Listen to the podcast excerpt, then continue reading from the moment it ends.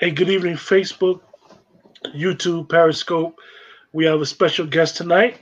Um, I'll let her explain who she is, but um, her name is Monique Latisse Scott.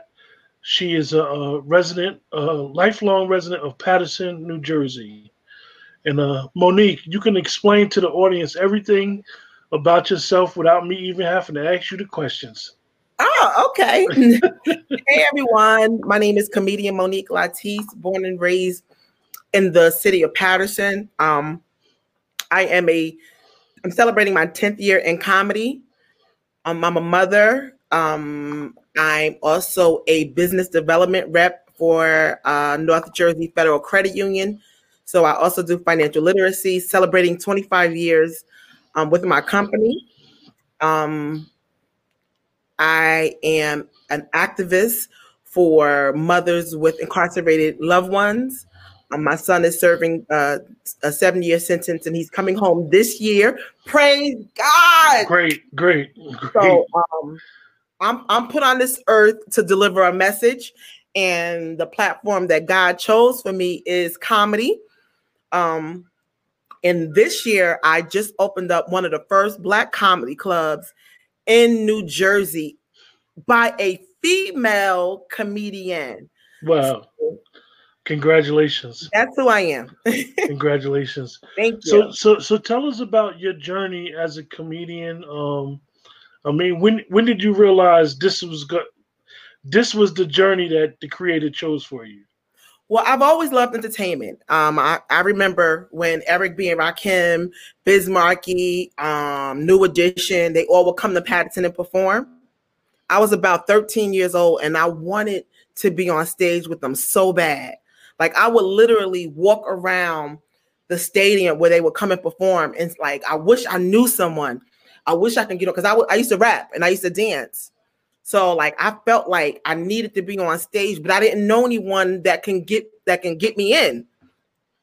So I, I, I always knew in comedy, not, not comedy, but I always knew that entertainment was what God had called me to, because I used to entertain family. I wasn't the funny girl. I'm actually very a serious person. I wasn't, you know, most comedians, they like, you know, I always knew I was funny. I was the class clown. I was this and I was that.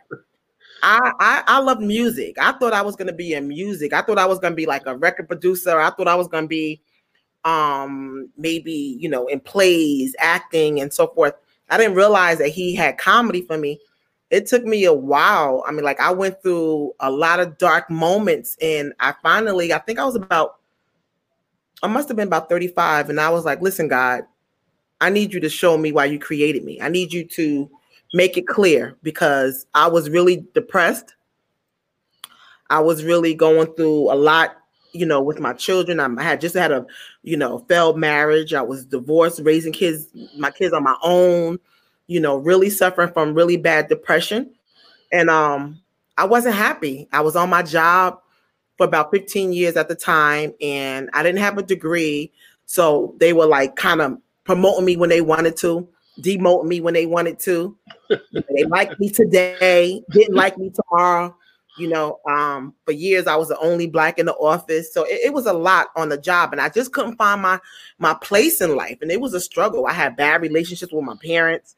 Um, my mother was a teenage mother when she had me. So it, it was a, it was a struggle. And then one day I just, you know, I was like at my wit's end. I, my back was against the wall. I, I was broke. I was hungry. Um, my son was having severe behavior problems in school, and, and it was just a lot. And I was like, Lord, I don't know what you want from me, but I need you to show me why you created me, because I'm done. I'm good. I, I can't do this. And kid you not. And I was really done. You know, people don't realize that you can die and still live. Mm. Say that again. You can die and still live. Mm-hmm. So I was to the point where I wasn't suicidal, but I felt like I didn't care what happened to me. And that's that's suicidal thoughts. So mm-hmm. I was like, Lord, I need you to show me, because I have no reason to fight. And he must have known. See, sometimes God wants us to hit rock bottom. And rock bottom is, people think that rock bottom is drugs, rock, rock bottom is alcohol. you can emotionally hit rock bottom. So I felt like I was emotionally at my lowest, and God came in my life and he said, girl, everything that you've gone through is a prerequisite for what I'm getting ready to do. And I didn't even have, I didn't realize what he was doing. Like, he was setting me up to be able to share my story. And comedy came when I'm, I was in a barbershop one day, and one of the dudes was like, yo, let's, I think you should um get on this comedy show that I'm doing. I'm like, well, why would you want me to get on a comedy show? I'm not funny. I don't come in here and make y'all laugh. But he was like, but the way you express yourself, the way you, you know, share your story, like, we find it funny. Why don't you get on stage? And I was like, nah, I'm good. I was like, I'm going to talk to my pastor. My pastor's going to tell me, no, that's not godly. And, you know, I'm going to go ahead about my business. You know, eventually my job is going to see how great I am. They're going to promote me. I'm going to be an executive. I'm going to learn all I can about finance. I had it all planned. And none of that happened. Um, because when you work for other people, like I said, they control how you move. They control your promotions. They control your demotions. They control your raises. So I had no say in it.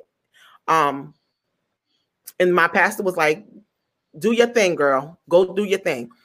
So I was like, all right, I'm gonna try it. Went to an open mic, and man, my life ain't never been the same. My life you, ain't never been the same. So, so, so you was never, you didn't get nervous going up on that stage. I still get nervous. I still get nervous. It's the worst experience in the world. I get nervous. I gotta throw up every day. Every time I have a show, I get a cold. Every so let, let me let, let me ask you, right? So you're you you going up on that stage for that first time? Did you have jokes, or you just no, like I'm just talk no. about me? I, I didn't have jokes. It took me six years to write jokes. Hmm. I was winging it for six years. Wow, wow, six years. So you was able to talk about your experiences, your life, and able to paint the picture for people I, to understand, and they they were laughing at. You know what I've been told? I've always loved people. And my energy is dope. I'm not bragging. I'm not bragging. But my mm-hmm. energy is dope. My energy is amazing. So I remember when I, my first couple of years, I really vibed off of energy and um, just being relatable. And that won me over until I was mature enough to start writing material. Some people come in writing. They have, wow. you know, they, they don't have the energy, and they, they add the energy on to the, later. But I came in with the energy. I would come on stage, come on, make some noise, make some noise, get the crowd crazy. And then I would drop the ball because I didn't have the material. But I learned, one of the comedians that I looked up to, he pulled me to the side. He was like, yo, people watch you. People love watching you on stage. You're amazing. Your energy is undeniable. But you gotta start writing material because you're stealing shows from people who are working mm. on material. You you stealing shows, so you gotta start earning. Like, you gotta start writing material. And I was a little upset about that. I'm like, well, I like how I'm doing it, but he was like, nah, you gotta start writing material. You can't just go on stage and think your personality is gonna win all your shows. So I started, you know, I don't, I don't ex- actually write. What I do is I'll go on stage, try something. And then if it's a good hit, I'll go back and I'll just kind of revamp it. That's why you hear a lot of comedians using the same joke, not because they don't have any other jokes. You have to perfect the joke. Yeah. So you got to say it over and over and over again until you perfect it. You know, that's, that's common. Sometimes it takes years to perfect the joke.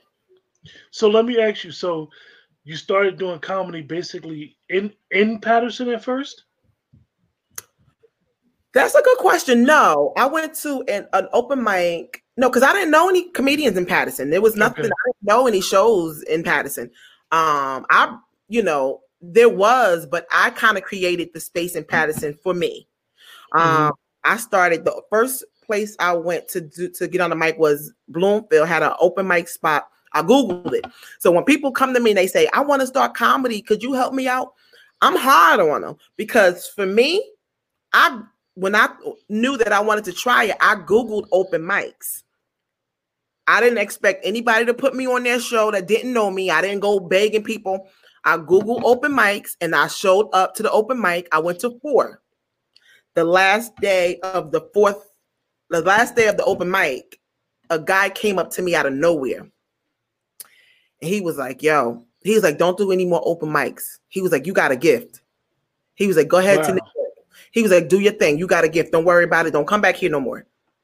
Because what was happening is I would go to the open mic and the crowd would go crazy. And I was so confused. I, I remember the first time I did an open mic, I went on for five minutes. And because see, Caucasians, they think everything funny. They think they crack up. I think my first joke, I think I said, hi, my name is Monique. Um, I'm fat. They went crazy. Ah! I was like, yeah. Yeah, and I didn't find it funny. I'm just giving y'all an introduction. But they hollered. And after the show, they were like, you know, oh my God, you're amazing. So the guy was like, go to New York. So I went, I Googled um, open mics in New York. This is a great story, actually. This is a great story. I Googled open mic, open mics in New York. Broadway Comedy Club was having open mics, right? So my daughter and I took the bus for the first time over to the city. We got there a little early because I, I was nervous. So I, I wanted to get there like hours early. So I walked, in the, I walked into the Broadway Comedy Club and this guy was like, can I help you? And I'm like, I'm here for the open mic. He's like, well, you too early, so you got to wait outside. And I was like, well, why are you being so nasty? And I remember he was so nasty to me. Um, so I went outside and I was really upset that I came all the way from New York, I mean, from New Jersey, to try open mic, and the first person that I ran into was nasty to me. So me and my daughter was outside, and we was going to stand out there to wait to go in. So we it was, we were like an hour early. Do you know, this guy comes outside of the Broadway Comedy Club, and he's smoking a cigarette. So I'm I'm I'm mad. I'm like, y'all can't believe he's so nasty. He ain't have to kick us out like that. And blah, blah, blah, blah, blah. So the guy says to me, hey, what what what's up with you? You know what? And I'm I'm telling the guy, I'm like, the security guard kicked us out of here. I'm here for an open mic. He said, you're a comedian? I said, yeah. And he was like, why don't you come and try out for the Gloria Glitter Show? I'm like, the Gloria wow. Glitter Show? He said, yeah, come on with me. I introduced you to Beverly Bonner. So me and my daughter looked at each other like, okay. So he brought us back in to the Broadway Comedy Club. We walked past the security guard. So the security guard was going to tell me to, hey, come back. I told you not to come in. So the guy was like, they're with me. So we go into this room where all these actors are, right? The guy was like, the white guy, he said, um, Beverly Bonner, she's a director, producer at the Broadway Comedy Club. We got a comedian here. Comedian, he said, what's your name? I said, Monique Latisse. Monique Latisse, she wants, she's here for an audition. And I was like, oh my God, what am I, you know, I was like, oh my God. So the lady was like, real mean. All right, she next. I'm like, oh my God. I was so scared. So, so she called me. She's like, Monique, come here. So my daughter was like, ooh. So I go up to her. She's like, give me your headshots. And I was like, what the freak is a headshot? So I, said, I, I said, a headshot? Yeah, your picture. So I had an old baby picture in my bag. A big, a big size. My mother had just given me a big baby picture of me. So I pulled the baby picture out. And I gave it to her. This is genius. Oh my God, you're hilarious. I was like, oh my God. She threw me on stage. She gave me a script. And I, I stuttered real bad. Like I really, I don't know, I don't pronounce words correctly. You know, I struggled in school. Mm-hmm. And she was looking at me while I was reading the script. She said, damn, you can't read. She said, but it's something I like about you. She said, read it again. I read it again. I was stuttering. Some, it was some big ass words in that script. And she was looking at me. She was like, woo. She was like, are you here for an audition? Damn. Just like that. She said, I like you though. It's something about you that I like. You have a, you have a gleam in your eye. She said, that's what I'm going to do. Go home, study the script, and come back next week to audition. I was like, okay. Went, went home, came back next week. Still stuttering over the words, can't pronounce them right. She had the biggest words I have ever seen in my life in the script. So she says to me, she says, you know what? You can't read worth shit. She said, but I want you to improv a lady in church that went through something and God saved her life. Oh, boy. I said, I showed my tail. You hear me? I showed my improv entire tail. And she said, you got the part. So I was going over to New York every weekend for a year doing improv shows with Miss Beverly Bonner. Wow. I didn't have any money. I was running through the toll booth. I, I used to drive through the um, George Washington Bridge with no money, no gas. Oh. And I would cry all the way there. I was like, Lord, I don't know why this is happening to me. Because I'm telling you, I, comedy came and hit me like a ton of bricks. It came and consumed my whole thought process from day one. So I remember driving through the tunnel in tears, mm. the bridge in tears. I, I couldn't find parks. I used to have to park all the way down by the Henry Hudson and walk up to um, eighth Avenue and Broadway, to the Broadway Comedy Club in tears. And I'm like, Lord, I, I don't know why this is happening to me, but I need you to make a way. So I did that for about a year. So the, I remember I called, I, I emailed Beverly Bonner. I said, listen, I need to really start working on my comedy. So I'm not going to be able to do the improv anymore. I didn't have any more money to go across the bridge. Yeah. I was tired and I was broke. It was very exhausting. I, I couldn't do it no more. I wanted to find local shows to start practicing my stand-up. She said, well, wait a minute. Let's do a show where you headline the show. You're a comedian, right? I said, yeah. I had never, I never really did a real show. She said, well, we're going to, I'm going to put together a show and you're going to headline. I was like, oh God. You I was like, you sure? She was like, yeah, you're a comedian. So she did it. I headlined and I never forget. My whole family came. People, strangers came up to me after the show. This lady came up to me. She said, you're a star. She said, you are a star. And I was like, you sure? Me? Really? She was like, you're a star. And um, the rest is history. Wow. So yeah. I know that I know that on your uh, your bio, you stepped you stepped on hollow ground in the Apollo. How was that experience? Woo! Well, put it this way. I believe in anything that you do, you got to challenge yourself. If it don't hurt, I don't want it. I need to feel growing pains because that's what, especially when you know your calling, you know, you got to go through some pain so that when you teach somebody else or show somebody else, you can speak from experience. Mm-hmm. So every year I always challenge myself. I put on my own one-woman shows. I find ways to challenge my level of com- comedy. Um, I want, I said, you know what? I'm going to audition for Showtime at the Apollo. So my comedian uh, family, Um, brothers and sisters, they thought I was crazy. You're already an established comedian. Why would you sit online for nine hours? And why would you audition and, and possibly get booed off stage? I'm like, because I want that experience. I want to know what it feels like. I want to be able to speak to people about going after your dreams because I don't want nobody giving me nothing. You know what I mean? I wanted to earn it. So I stood online for, I got there at six in the morning. I thought I was going to be the first one online. When I got there, it was about three hundred people before me. Wow. And I was like, you couldn't tell me. I said, I'm up early. I'm in the city. I'm in wow. Harlem. I'm going to be number one. I was like, I have your outfit on. It was thousands out there. I had a show that day in South Jersey. So I was like, I got to go ahead and get this audition and then go, go to my show. I didn't get I didn't get seen until four o'clock. My show was at six in South Jersey. Wow. By the time I walked up to, by the time I walked up to um, the platform to audition, I was exhausted. I was exhausted. I was crying. I was ready to go. I was mad because I wanted to walk out because I was like, I, you know, I don't even know why I'm waiting this long. I got a show to do. I was so upset that I waited that long. So when I got on the mic to audition, I was in like, rrr. They was like, all right, we'll see you on October thirty-first. You made it. I was like, oh!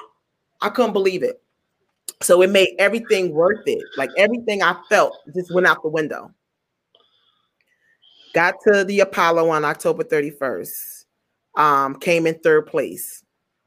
That's how was that, how was that experience? It was amazing. It was nerve-wracking. Um, I lost a couple of friends because my energy was, my anxiety was at a crazy level. Like you couldn't just call me and say, hey, what you doing? You ready for the show? I was like a nutcase. Um, and for a comedian, like they only give you a couple of minutes and like you got to come on there and kill it and bounce.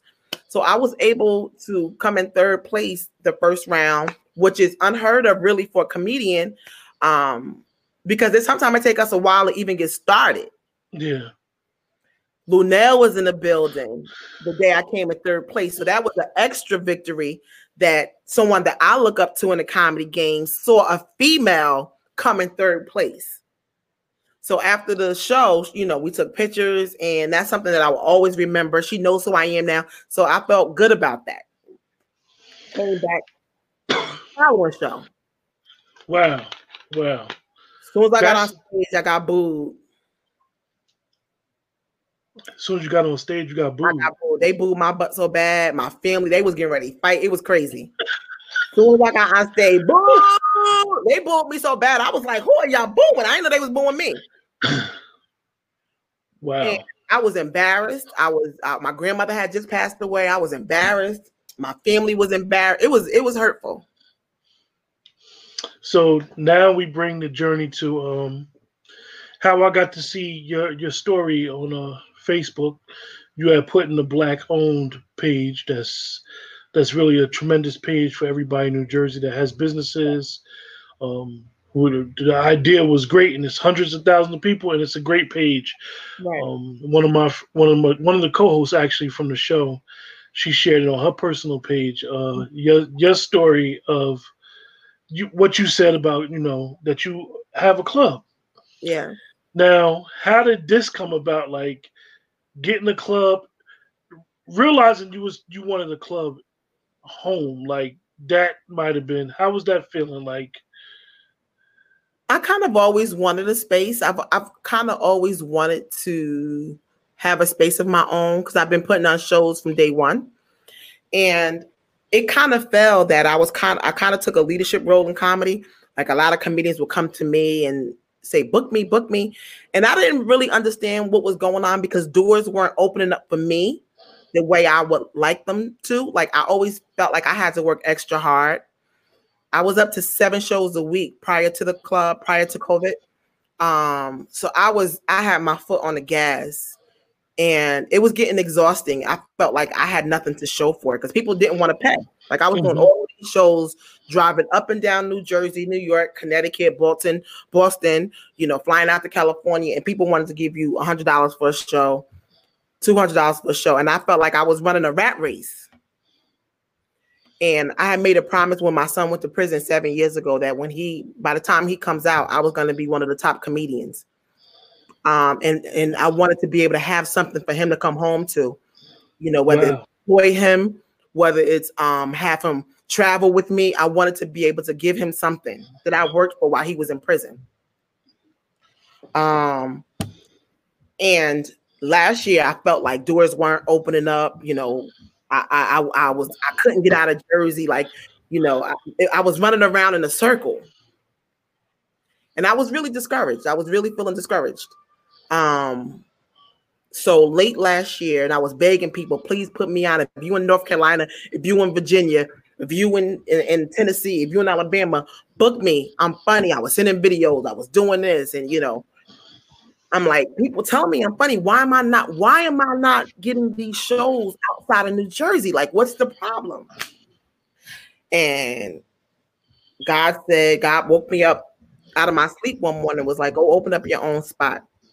I put you in a leadership position, and sometimes the leader has to take a L. And I didn't understand that. I'm like, I don't want to take a L. I want to be on. I want to get like everybody else getting. I don't want to take a L.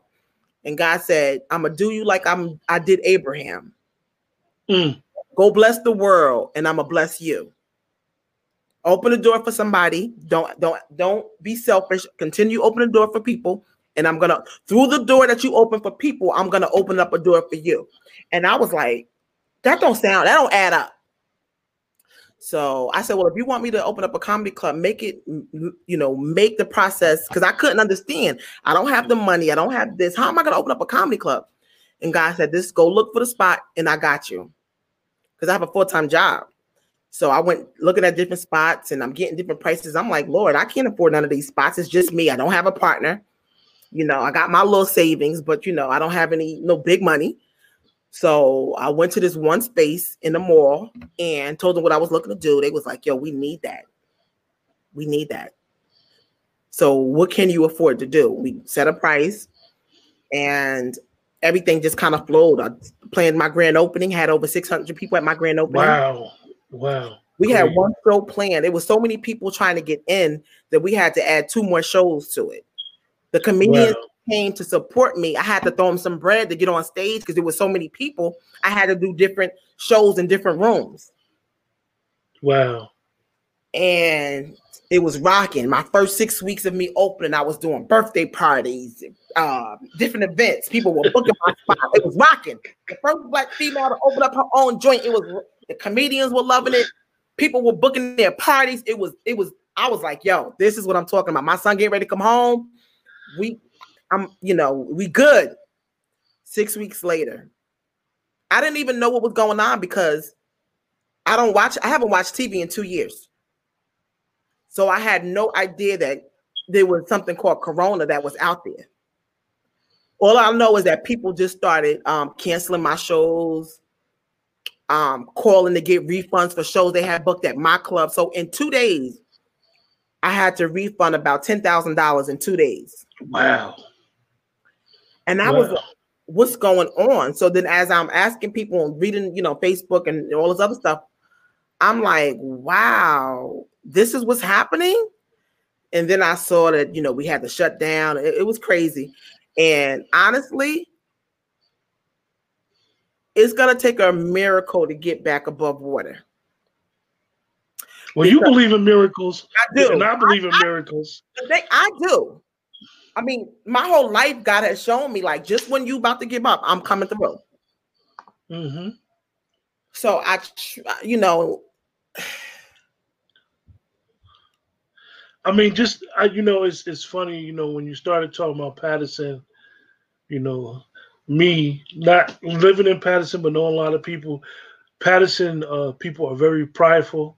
And I used to always mess with them about Lou Costello.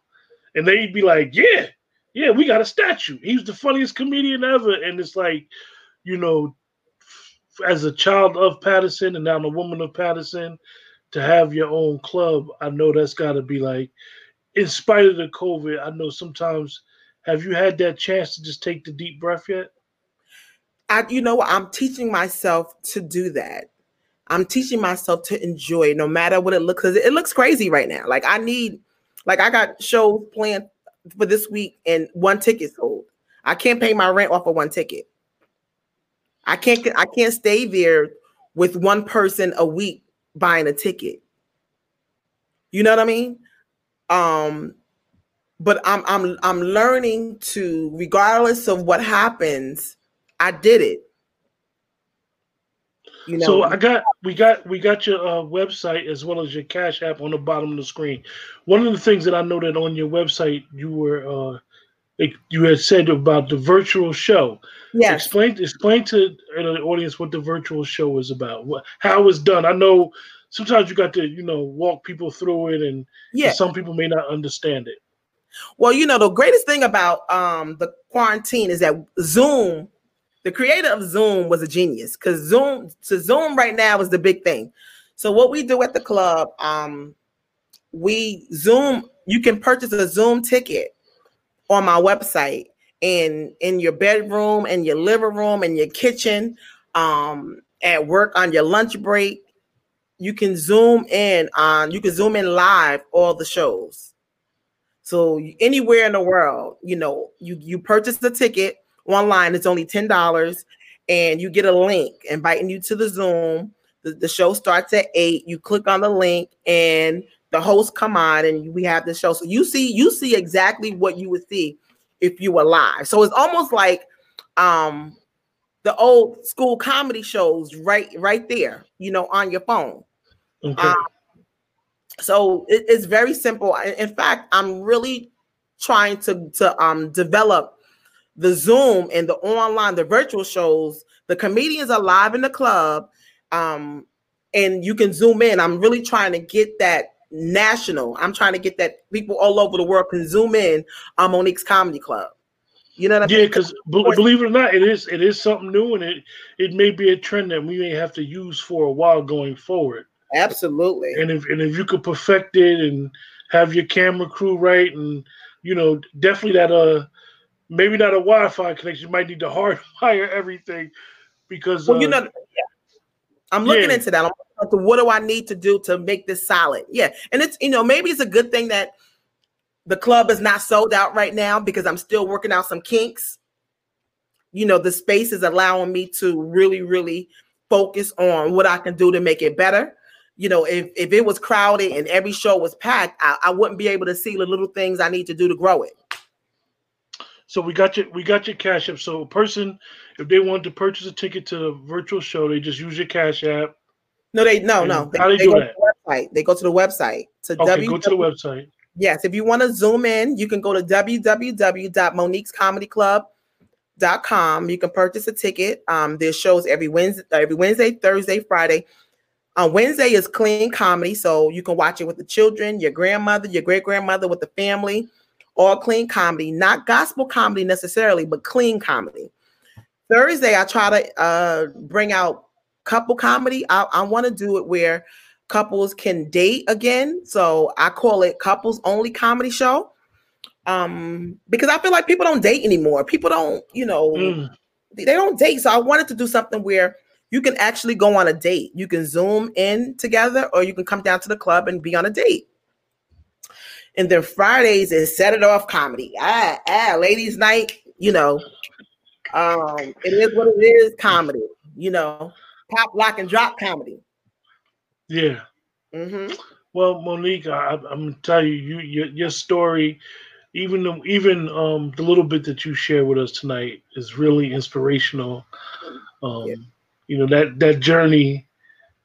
You know, everybody has a testimony about their journey, and it's like amazing how we choose a path. Um, you don't you don't really know much about me personally, and um, I reached out to you, and you allowed um, yourself to come on my platform, but um. I know how it is to be where your son is at. Um, I've been there. Mm. I've been there to a couple spots. Um, you know, and uh, one of the things that a lot of people don't realize is that when, not only when you go and do what you have to do, your family goes as well. Mm. Um, yes, and uh, your family has to deal with um, you having to adjust when you come home and um, yes. Uh, realizing that you matured, society matured, but he matured in a different way under different circumstances. And um, absolutely, you know, uh, I've been there. Like I told you, the uh, one of the other pages that I have on Facebook was inspired because of my situation. Mm. Um, because I know how it is with uh, when you come home. Most people don't realize, you know, just getting a basic I D in the state of New Jersey is crazy um okay. because you need I D to get I D. Like um I always mm. tell people, if you're from Jersey City, they had a big scandal with their birth certificates. So in order to get an I D, if you're from Jersey City, you got to first go down to Trenton and get your birth certificate. Wow. And you know that that's a hassle um if yeah. you don't have the family support, or your family don't really understand how it is to just get back on your feet, like mm-hmm. starting from new. Literally, right. A grown man or woman is right. literally starting out like a seventeen-year-old with the permit, the right. license, you know, right. the bank account, right. and so forth and so on. So, you know, I really, uh, you really touched me with that. I mean, I, I know. I know. Mm-hmm. And um, I, uh, I've always had a good support system, even though I didn't listen to them. But then sometimes in life, uh, things just click in our heads that just make us realize uh, enough is enough. Uh, you right. know, like I told you, I got a lot of guys that I know from uh, Patterson, and you know, Patterson is one of those places I always say is is is is is not really. I wouldn't consider it North Jersey. I consider Patterson more New York, because it's mm. like everybody from New York comes through Patterson, right. Passaic right. area. You know what I mean? It's well, like the suburb. The suburbs. I grew up in Union, the Vauxhall section okay. of Union. So okay. um, I always consider Patterson like, you know, the New York suburbs, so to say. So, no, I'm not bougie. I'm not bougie, but um, I really appreciate you uh, allowing yourself to come on uh, our, my platform. Um, Thank you for having me. And uh, you know, we look forward to uh, seeing you in the future. And um, I'm gonna probably uh, I'm gonna I'm gonna inbox you on Friday. I got an idea. I want to try something, mm-hmm. so we could try to really help you out and um, you know, really really get people to understand that you know during COVID, we it's some things that we can do for entertainment that right. are you know social distancing. You'll mm-hmm. get a good laugh, and like you said. People need to date. People need to have that family night. And yes, yeah, yeah. yeah. So, so uh, I really appreciate you, and I'm glad you could join us tonight. Thank you. Thank you for having me. All right. Do you okay. have any uh, final thoughts or, or comments you want to leave us with? Um, no, I just want to say, um, you know, I'm really thankful for COVID. I'm thankful. I'm sorry that you know so many people lost their life life during this crazy time, but if anybody walks out and not have a business plan, shame on you. Shame on you. Like God almost, God has given us all second chances. And to me, if you walked out of this, and that means that he's giving you a second chance to get it together. So, you know, I just want to encourage everyone to follow your dream. Don't wait. If you want to go back to school, go back to school. If you want to get therapy, you know, get some therapy. You know, if you want to, you know, whatever you want to do, just do it. You know, that's all I can say. All right. Thanks for everybody that joined us on Facebook, YouTube, and Periscope. And uh, Monique, once again, thanks for joining us. Thank you for having me. Bye. All right, bye-bye. Take care.